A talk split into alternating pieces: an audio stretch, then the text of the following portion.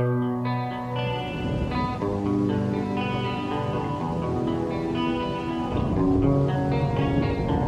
will not be pushed, filed, stamped, indexed, briefed, debriefed, or numbered. My life is my own.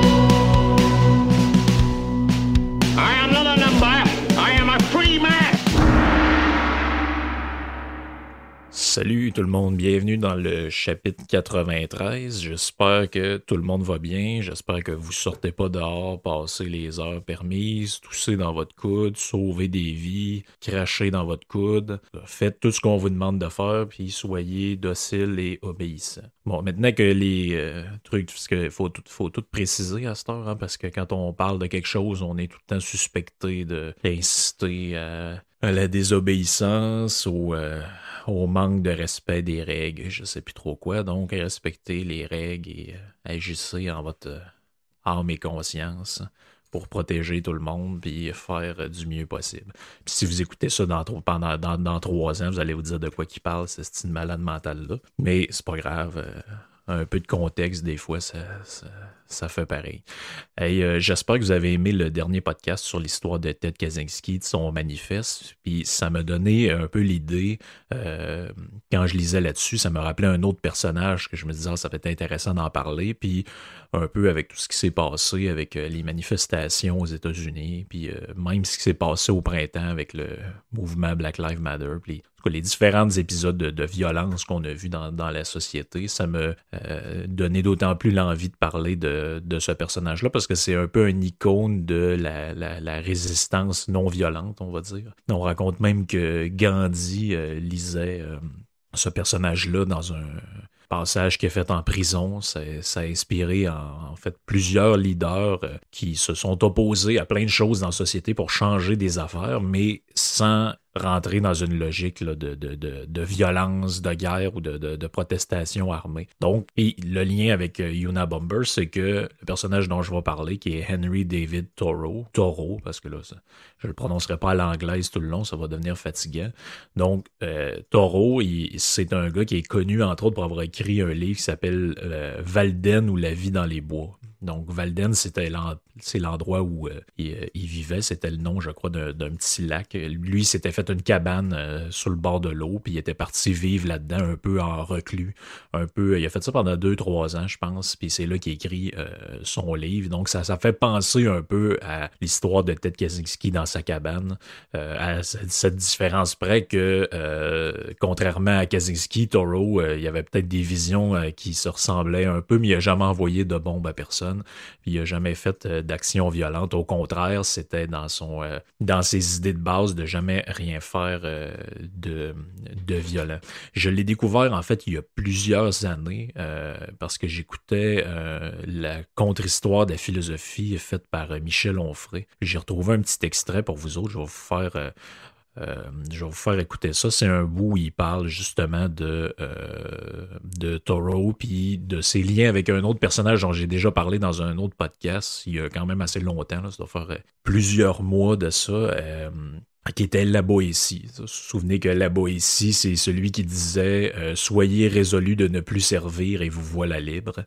On ferait un peu comme je le fais dans, dans- je vais le faire dans ce podcast-là, voit euh, dans Toro un- une, espèce de nouvelle version de la Boétie qui dit finalement que euh, pour arrêter d'être des esclaves, faut juste arrêter de consentir à l'être et non pas faire des, euh, des, des révolutions armées violentes et euh, de, d'en venir aux coups puis aux armes puis euh, au feu puis au sang pour arriver au, bout de ses idées. Donc, je fais écouter juste ce petit bout-là de l'intervention de Onfray. Taureau, je le dirais à la française, mais David Taureau, qui est un penseur extrêmement intéressant, euh, qui réactive l'impératif catégorique de la Boétie. Je vous parlais tout à l'heure de la Boétie qui nous disait Soyez résolus de ne plus servir et vous voilà libre. C'est l'impératif catégorique du libertaire. Et Thoreau dit Mais moi, je, l'incarne ça, j'incarne ça dans ma vie. Donc il construit sa maison, sa cabane à Walden, aux États-Unis, euh, pas loin de Boston, et, euh, il vit naturellement, au sens, au sens premier du terme, c'est-à-dire près de la nature. Il ne paie pas ses impôts. Il considère que si les impôts, ça doit servir à faire une guerre qui justifie l'esclavage, il n'a pas à payer ses impôts. Donc il paie ses impôts. Il s'en va en prison pour ça. Il y reste 48 heures, ça fait pas sérieux, il ne faut pas le dire, mais, euh, parce que quelqu'un paie, les impôts pour lui. Mais il n'empêche que son texte sur la désobéissance civile est un texte extrêmement intéressant, et voilà quelqu'un qu'il faut repenser. Euh, la désobéissance civile est aujourd'hui une arme considérable, une arme libertaire euh, considérable. De d'Élysée Reclus, nous pourrions garder cette idée que la science n'est pas mauvaise en soi. Vous avez des technophobes, souvent chez les anarchistes, qui considèrent que toute technique est mauvaise, parce qu'elle est technique.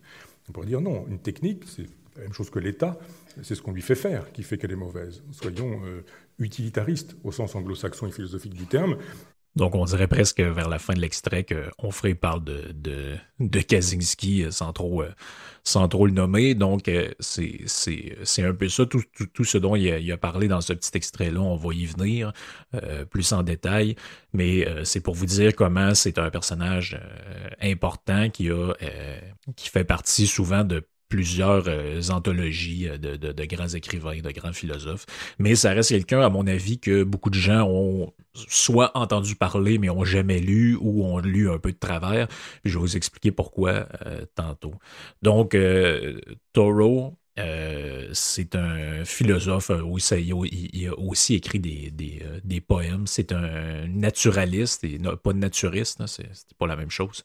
il est né le 12 juillet 1817 à Concorde, dans le Massachusetts, et il est mort dans le même coin, je ne sais pas la ville exacte, mais il est mort dans le même coin le 6 mai 1862 à l'âge de 44 ans seulement.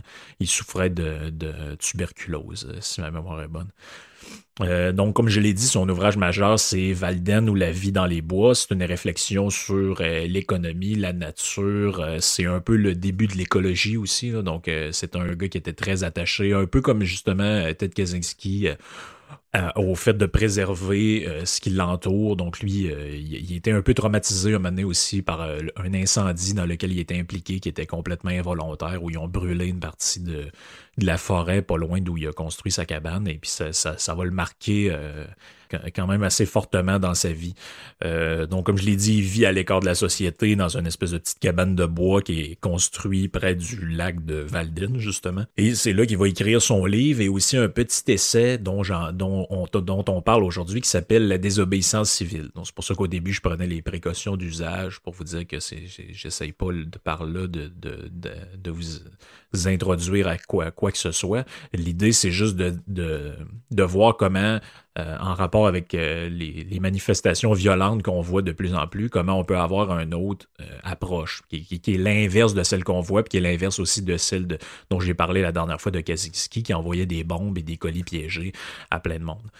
Donc, ça a été aussi, comme je l'ai dit, Gandhi, mais aussi Martin Luther King Jr., qui est, dans son combat contre la ségrégation raciale, c'est souvent référé à Toro. Donc, les, les, grands icônes de, de des, avancées de société, mais sans violence, euh, se réfère toujours à, à, Toro. Donc, autrement dit, lui, sa, vision des choses, c'est quoi? C'est de prôner la non-collaboration avec le gouvernement lorsque euh, on est face à des, un, système qui prône l'injustice. Donc, euh, autrement dit, il faut se remettre dans le contexte de l'époque. Le contexte de l'époque, c'est quoi? C'est le Texas, en fait, le sud des États-Unis est en guerre avec le Mexique, puis il y a toute l'histoire de l'esclavage qui est reliée à ça. Donc, Toro est un abolitionniste, est contre la guerre, puis lui, à un moment donné, il dit ben, c'est, moi, c'est pas vrai que je vais payer mon impôt si c'est pour servir à ça. Donc, euh, arrangez-vous avec vos troubles, moi, je paye pas. Et là, ça va y valoir euh, toutes sortes de problèmes. Donc, c'est, comme je l'ai dit, c'est un gars qui est assez tourné vers la nature. Euh, les, adeptes un peu de simplicité volontaire vont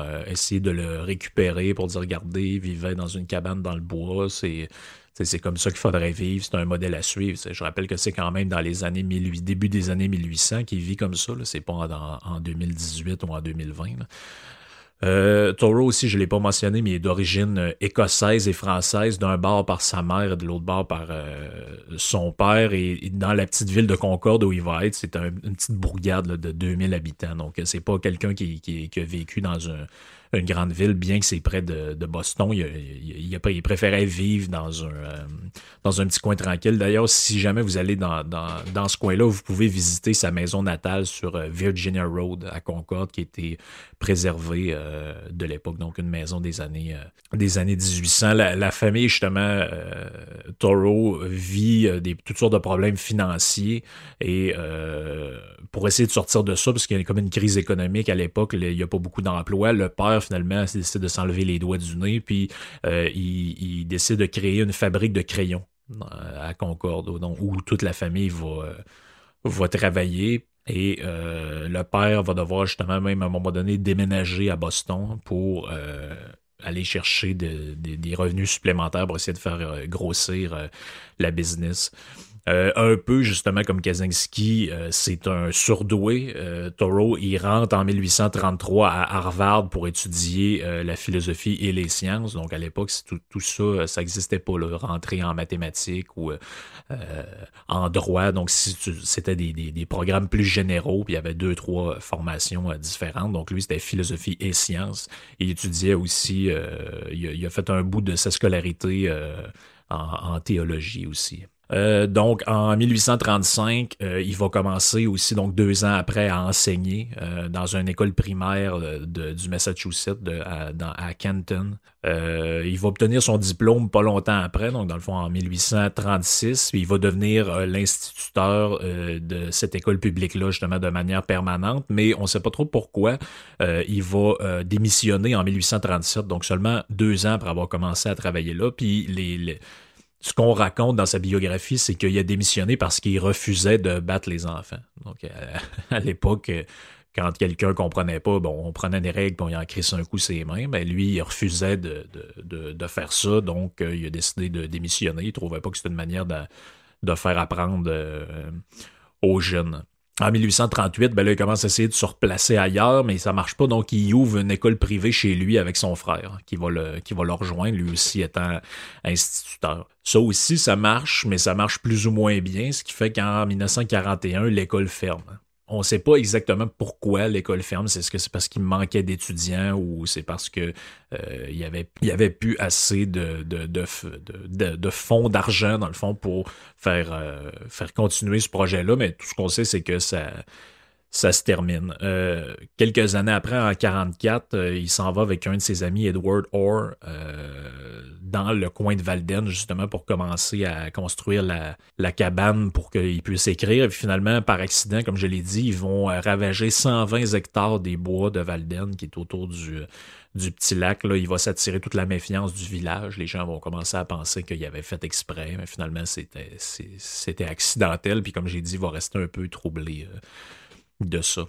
Donc, euh, durant l'année 45, euh, début de l'année, euh, la fabrication de la cabane est presque arrivée à terme.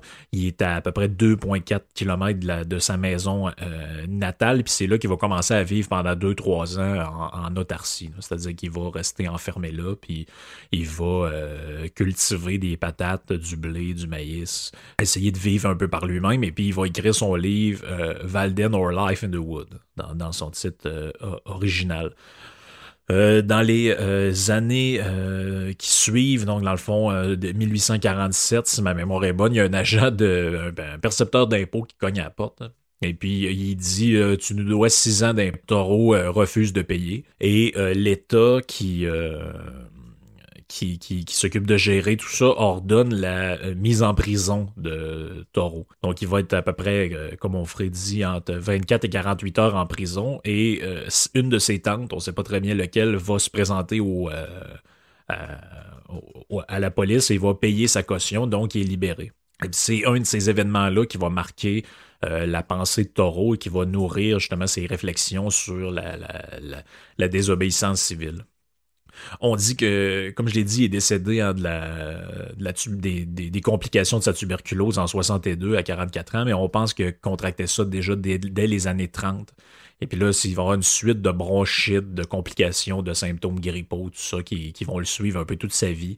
Et son état de santé va s'empirer vers les trois dernières années. À un moment donné, il se rétablit. On pense qu'il va s'en sortir. Euh, finalement, il va finir euh, alité, puis euh, c'est là euh, qu'il va décédé et finalement on va transférer euh, les, euh, les dépouilles de ses parents et de lui-même dans le cimetière de Sleepy Hollow à Concorde. Euh, pourquoi c'est un personnage intéressant? Ben, c'est un personnage intéressant parce qu'il est très souvent utilisé à gauche, mais généralement ignoré par les gens plus de droite ou plus conservateurs, ce qui, à mon sens, est un peu euh, une absurdité. Même je, voyais ça, France Culture en fait un précurseur de la décroissance. Je veux dire, ça quand même être un peu crackpot pour écrire des affaires comme ça. Je vais vous expliquer pourquoi dans quelques instants. Comme je l'ai dit, il est souvent cité aussi par euh, Michel Onfray et c'est apparemment l'idole du militant écologiste José Bové. Donc José Bové, c'est qui? C'est un espèce de cinglé qui s'était enchaîné autour d'un McDo. Euh, dans les années 80. Même, je pense qu'ils l'ont démanché. Puis il a été recherché pendant un certain temps justement pour ses actions terroristes qu'il faisait euh, euh, envers des restaurants, des, chaînes de multinationales. Il était d'ailleurs justement, vu qu'il vu qu'il c'est un personnage comme ça, il a été reçu il y a quelques années à, Tout le monde en parle avec euh, la page. Fait que pourquoi je dis que c'est un peu paradoxal, c'est que je vais vous juste vous lire le début du, du du livre. En fait, les deux premières phrases du livre résument, à mon avis, pourquoi je trouve que c'est un peu euh, paradoxal de se, renvoyer à un auteur comme ça quand on prétend vouloir exiger du gouvernement qu'il fasse toutes sortes d'interventions sociales pour corriger des injustices. Écoutez le, début du livre. De grand cœur, on est directement au début, je commence au premier mot. De grand cœur, j'accepte la devise le gouvernement le meilleur, le meilleur est celui qui gouverne le moins, et j'aimerais l'avoir suivi de manière plus rapide et plus systématique. Poussée à fond, elle se ramène à ceci auquel je crois également, que le gouvernement le meilleur est celui qui ne gouverne pas du tout. Et lorsque les hommes y seront préparés, ce sera le genre de gouvernement qu'ils auront. Tout gouvernement n'est au mieux qu'une utilité, mais la plupart des gouvernements, d'habitude, et tous les gouvernements parfois, ne se montrent guère utiles.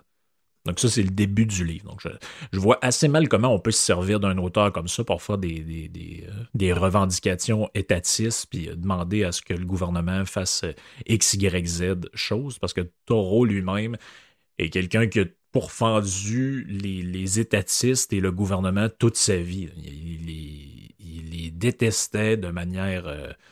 viscéral et voyait dans le gouvernement une espèce de monstre tentaculaire qui finalement, à part brimer la liberté des individus, faisait, euh, faisait pas grand-chose. Justement, peut-être c'est un des premiers points euh, du livre, d'examiner la, relation entre la liberté et l'État. Et il dit là-dedans, euh, c'est pas l'État qui garde au pays sa liberté, ni lui qui met l'Ouest en valeur, c'est-à-dire la civilisation, ni lui qui l'instruit. Il dit c'est le peuple américain, parce qu'il écrit euh, aux, États-Unis, qui accomplit tout ça, et c'est le gouvernement qui après en fait des lois pour répondre euh, ou pour justifier cette attitude-là fondamentale qu'a le peuple américain envers la, la, liberté. Il dit le gouvernement peut être une utilité dans ça parce qu'il garantit aux hommes leurs droits. Mais au final, euh, il dit il ne permettra jamais que chacun puisse euh, être gouverné et vivre à sa guise.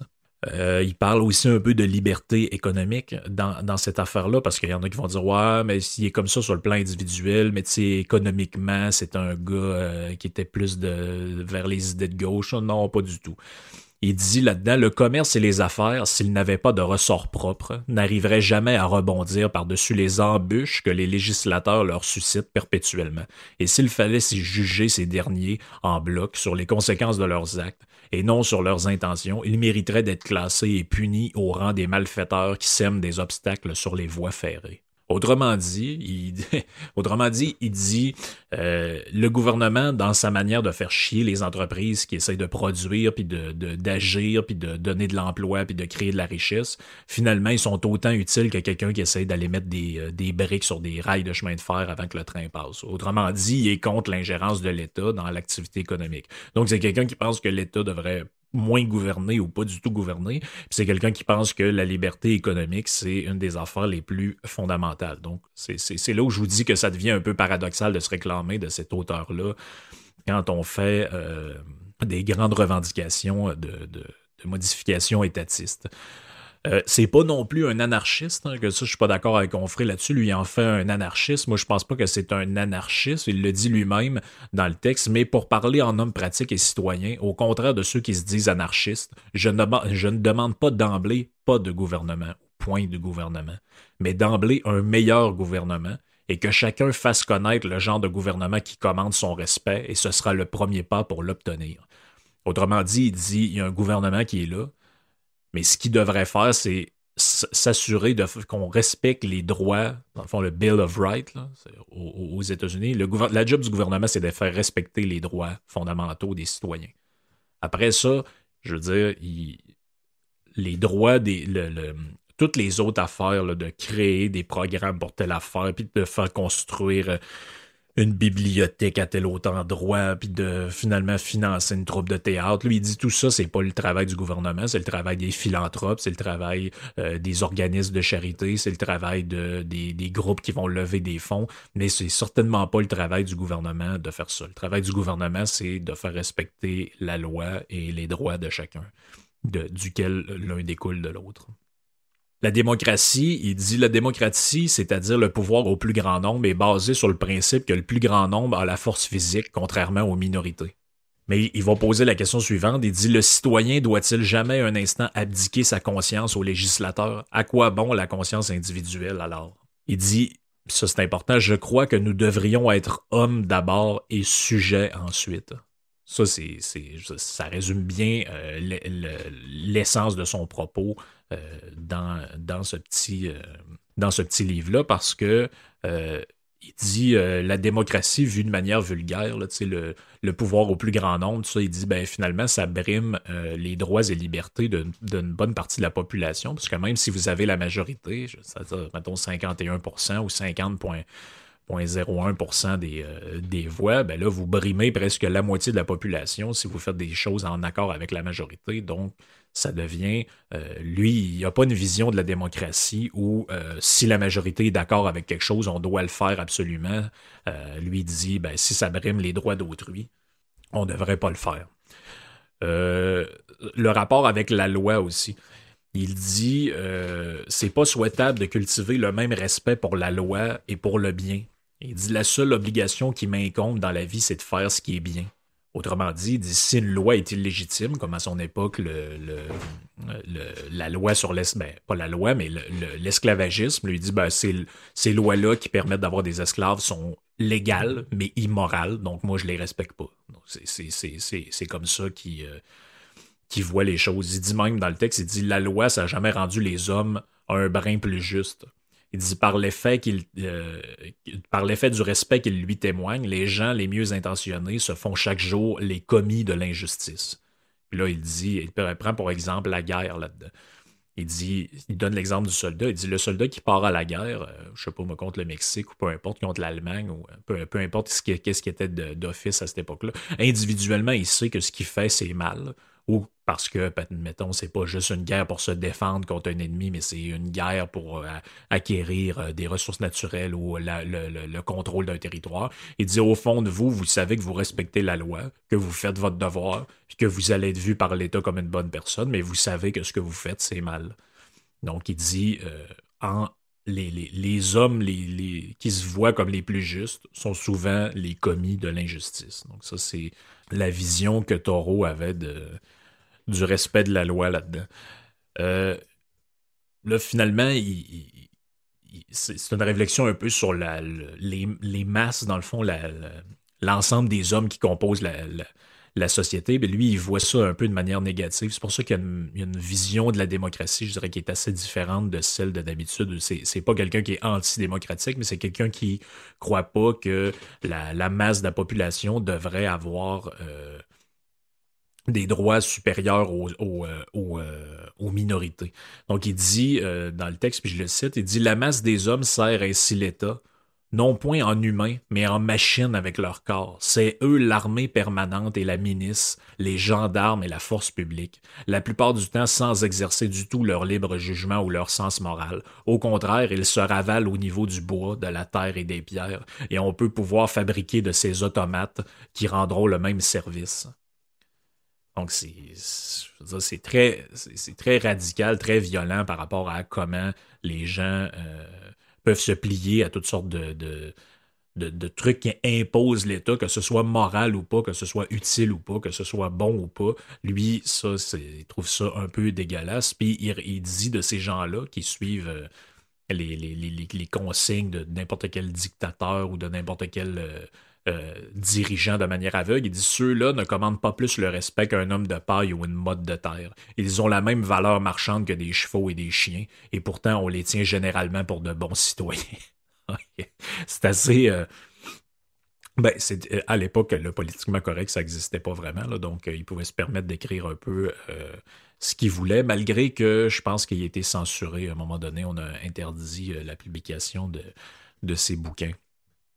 La, question qui se pose là-dedans, c'est qu'est-ce qu'on fait? Qu'est-ce qu'on fait face aux abus de, l'État? Il dit, c'est quoi l'attitude qu'on devrait adopter face au gouvernement américain? il, se pose la question parce que là, c'est dans le contexte de l'époque. Il dit, euh, pas un instant, je ne saurais reconnaître pour mon gouvernement cette organisation politique qui est aussi le gouvernement des esclaves.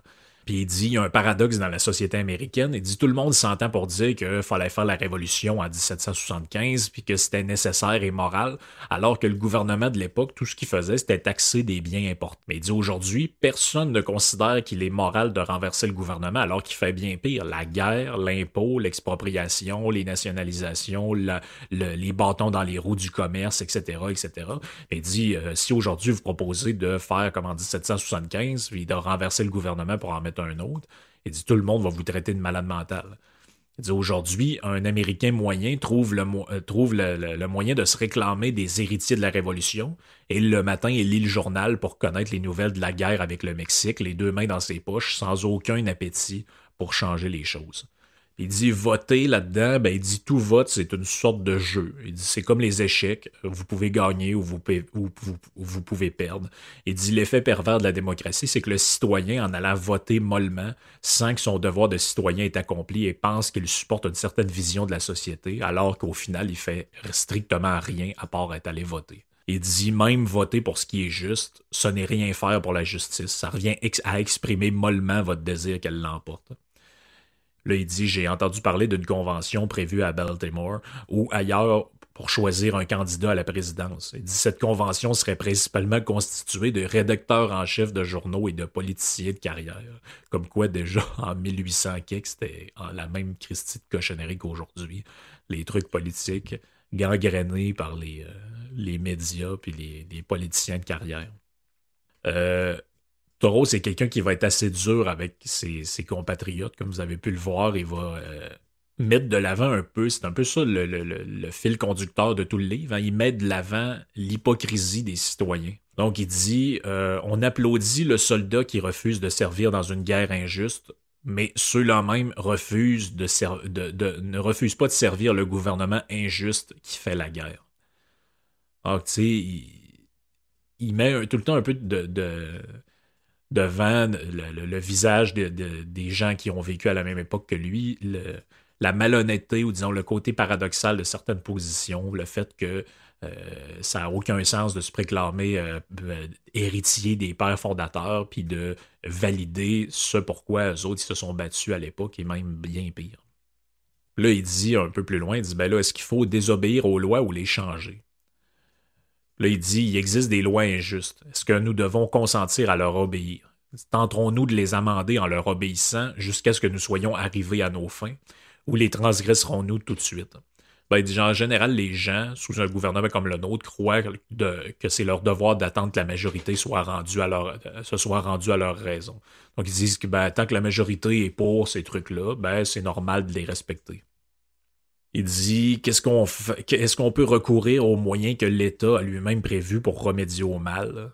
Il dit bah ces moyens-là, je, je veux rien savoir de ça. Il dit, ça prend trop de temps, puis la vie d'un homme n'y suffirait pas. Autrement dit, il croit pas que le fait d'aller en politique pour essayer de changer les choses, ça puisse fonctionner parce qu'il dit c'est trop long, c'est trop compliqué. Il dit j'ai quelque chose à faire de ma vie. Il dit si je suis venu au monde, ce n'est pas pour le transformer en un lieu où il fasse bon vivre, mais pour y vivre, qu'il soit bon ou mauvais. C'est-à-dire qu'il dit, je sais en plus dans son cas, il est mort à 44 ans. Il dit, je sais pas ce que je vais faire du reste de ma vie, mais c'est certainement pas le perdre en allant niaiser dans l'appareil d'État. Parce qu'il ne croit pas au changement. Donc, c'est pas du tout un réformateur, Taureau. Il pense que les choses vont changer par nécessité ou par euh, la, force des choses parce que les gens vont arrêter d'y. Euh, d'y consentir, mais il pense pas du tout qu'on peut changer les choses, ni par l'action violente, comme je l'ai dit, ni par les réformes au sein du gouvernement. Euh, il raconte une anecdote dans le livre qui est assez intéressante. Il dit Il y a quelques années, l'État vient me requérir au nom de l'Église, l'Église protestante de l'époque. Il dit On me demande de payer une somme pour l'entretien d'un pasteur dont, euh, au contraire de mon père, je ne suivais jamais les sermons. Le, le bonhomme lui dit Payez où vous êtes sous les verrous. Il dit, je refusais de payer, mais malheureusement, quelqu'un d'autre crut bon de le faire pour moi. Donc, c'est la fameuse anecdote où il se ramasse en prison. Il dit, toutefois, à la prière du conseil municipal, donc il raconte qu'est-ce qu'il a fait après être sorti de prison, je voulus bien condescendre à coucher par écrit la déclaration suivante. Par le présent acte, je, sous-signé Henry Toro, déclare ne pas vouloir être tenu pour membre d'une société constituée à laquelle je n'ai pas adhéré et je confiais cette lettre au greffier qui l'a toujours, l'État ainsi informé que je ne souhaitais pas être tenu pour membre de cette Église. Je n'ai payé aucune capitation depuis six ans, et cela m'a valu de passer une nuit en prison. Autrement dit, dit peu la manière qu'il a de résister. Il dit ben moi je je me battrai pas pour essayer de faire valoir mes valeurs euh, de que la religion c'est bon ou c'est mauvais ou que je veux que, je pense que ça doit être éradiqué de la société où pour on est. Il dit ben moi j'ai décidé que j'appartenais pas à cette église là. Mes parents m'ont baptisé mais moi j'ai décidé que j'en faisais plus partie, j'en faisais plus partie, j'ai pas adhéré à ça de mon plein gré. Donc il a signé une lettre, il a dit moi j'appartiens plus à votre église, mangez de la merde. Donc, c'est un peu la manière dont il voit les, choses. Après, au niveau de l'efficacité, qu'est-ce que ça veut dire euh, agir comme ça, je ne le sais pas. Et euh, mais lui, il dit finalement, au, bout du compte, l'État vous affrontera jamais euh, dans le sens intellectuel et moral. Il dit, il va juste vous essayer de vous punir physiquement, c'est-à-dire vous foutre en prison ou vous vous, euh, vous, vous pourrir la vie en vous, vous donnant des amendes. Ou mais il dit sur le plan moral, vous ne serez jamais euh, confronté à l'État. Finalement, Taureau, c'est un peu ça la conclusion, c'est que c'est un individu assez mal compris. Pourquoi? Parce qu'il n'a jamais incité à la guerre civile, aux rébellions, à la violence. Euh, il incite juste les individus à vivre selon leur propre conscience. Donc, quand je voyais ça un peu pendant le, Black Lives Matter, des trucs, ah oui, la désobéissance civile, David Toro, Henry David Toro, on, ben, on crisse le feu dans le centre-ville de Minneapolis. Tu sais, je veux dire, si, vous faites ça en vous réclamant de ce personnage-là, c'est que vous avez jamais vraiment compris. Puis j'ai même vu aussi dans le temps des carrés rouges, c'était beaucoup ça qu'on disait Ah, la désobéissance civile, une loi injuste, l'éducation n'est pas une marchandise, blablabla, blablabla. Bla, bla. Ouais. Pas sûr que Toro, il... pas sûr qu'il vous aurait supporté dans votre. Il dit euh, là-dedans Je n'ai jamais refusé de payer la taxe de la voirie, parce que je suis aussi désireux d'être bon voisin que je suis d'être mauvais sujet. Il dit Quant à l'entretien des écoles, je contribue présentement à l'éducation de mes concitoyens. Ce n'est pas sur un article spécial de la feuille d'impôt que je refuse de payer. Je désire simplement refuser obéissance à l'État, me retirer et m'en désolidariser d'une manière effective. Je ne me soucie point de suivre mon dollar à la trace, si, cela se pouvait. Il dit tant qu'il n'achète pas un homme ou un fusil pour se tirer sur quelqu'un, le dollar est innocent. Mais il m'importe de, suivre les effets de mon obéissance. En fait, je déclare tranquillement la guerre à l'État, à ma manière à moi, mais bien décidé à tirer tout le parti possible de cet état de choses, à la guerre comme à la guerre. Donc c'est Je veux c'est assez euh, clair qu'est-ce qu'il raconte euh, là-dedans. Comme je l'ai dit, c'est un peu une réactivation de ce que la ici disait avec son, sa fameuse maxime Soyez de, résolus de ne plus servir et voilà libre. Et il le dit lui-même hein, là-dedans, l'autorité du gouvernement, même de celui auquel je veux bien me soumettre, car j'obéirai de bon cœur, ça c'est important, à ceux qui ont des connaissances et des capacités supérieures aux miennes, et sur bien des points, même à ceux qui n'ont ni ses connaissances ni ses capacités, cette autorité est toujours impure. En toute justice, elle doit recevoir la sanction et l'assentiment des gouvernés. Elle ne peut avoir sur ma personne et sur mes biens d'autres vrais droits que celui que je lui concède. Ça, c'est vraiment important. C'est presque un précepte euh, libertarien avant le temps. Donc, c'est peut-être un peu hérétique ce que je suis en train de dire là, mais vous, ferez votre propre idée en fonction de ce que, de, ce que j'ai dit dans le podcast et du texte lui-même. Elle ne peut avoir sur ma personne, donc l'ingérence du gouvernement, et sur mes biens d'autres vrais droits que celui que je lui concède. Et il dit l'évolution de la monarchie absolue à la monarchie parlementaire et de la monarchie parlementaire à la démocratie montre une évolution vers un véritable respect de l'individu. Il dit jamais il n'y aura d'autre État vraiment libre et éclairé tant que l'État n'en viendra pas à reconnaître à l'individu un pouvoir supérieur et indépendant d'où découlerait tout le pouvoir et l'autorité d'un gouvernement prêt à traiter l'individu en conséquence. Autrement dit, euh, pour Thoreau, l'aboutissement, si je peux dire, de sa vision de la société et de la démocratie, c'est qu'il dit, bon, ben, regarde, dans, les, dans les monarchies absolues, ben, c'est le roi qui décide tout. À un moment donné, on commence à introduire des monarchies constitutionnelles. Le roi décide encore des trucs, mais c'est grosso modo des gens élus qui décident ou des gens nommés qui, qui vont décider. Finalement, on arrive à la, démocratie où on élit des gens qui décident à notre place, puis après ça, on les enlève de là. Il dit un véritable gouvernement, un gouvernement qui respecterait la, mission fondamentale du gouvernement. C'est ça que je vous dis que c'est pas un, véritable anarchiste, en tout cas, c'est pas un anarchiste au sens où on entend ce que c'est que l'anarchie habituellement. Il va dire c'est un gouvernement qui euh, respecterait les droits fondamentaux des individus en tout temps, tout moment. Donc, euh, c'est presque. surtout en ce moment, avec tout ce qu'on vit, on, lit ça, puis on se dit, mon Dieu, qu'est-ce que ces personnages-là pourraient dire euh, aujourd'hui? Juste le fait de parler d'un texte comme ça, on a l'impression qu'on est presque en train de commettre une hérésie. Mais je veux dire, c'est des classiques de la littérature qui sont là pour nous aider à comprendre le monde. Puis, suivre l'actualité, ça j'en parlais avec Yann Sénéchal à un moment donné, suivre l'actualité, puis euh, se tenir au courant de ce qui se passe, c'est bien pour être en surface, mais lire des bouquins, euh, écouter des conférences, euh, écouter des podcasts, des TED Talks, de tout, ce que vous voulez, ça aide à former aussi votre grille d'analyse, puis à avoir des références qui vous permettent de dire Ouais, mais dans le fond, c'est pas nouveau. Ça. Dans le temps, c'était déjà comme ça. On, déjà, on, utilisait ce genre de moyens de pression-là sur sur les individus. C'était déjà un peu n'importe quoi. Donc, c'est assez euh, important. Puis, comme je l'ai dit, ben, Toro, en fait, il, incite nullement à la violence, il incite pas à la révolution armée ou quoi que ce soit. Il fait juste prôner la résistance passive en tant que euh, moyen de pression.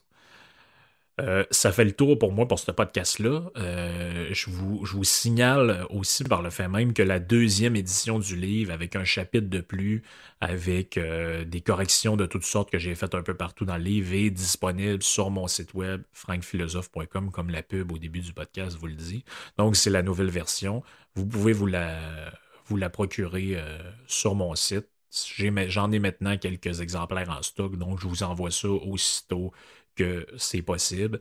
Puis euh, pour ceux qui l'ont déjà acheté en précommande, c'est dans la poste. Je vous envoie ça euh, dans les prochains jours, dans les médias, si c'est pas peut-être déjà fait au moment où vous écoutez ça. Donc merci beaucoup tout le monde, puis euh, portez-vous bien. On se reparle dans le prochain podcast.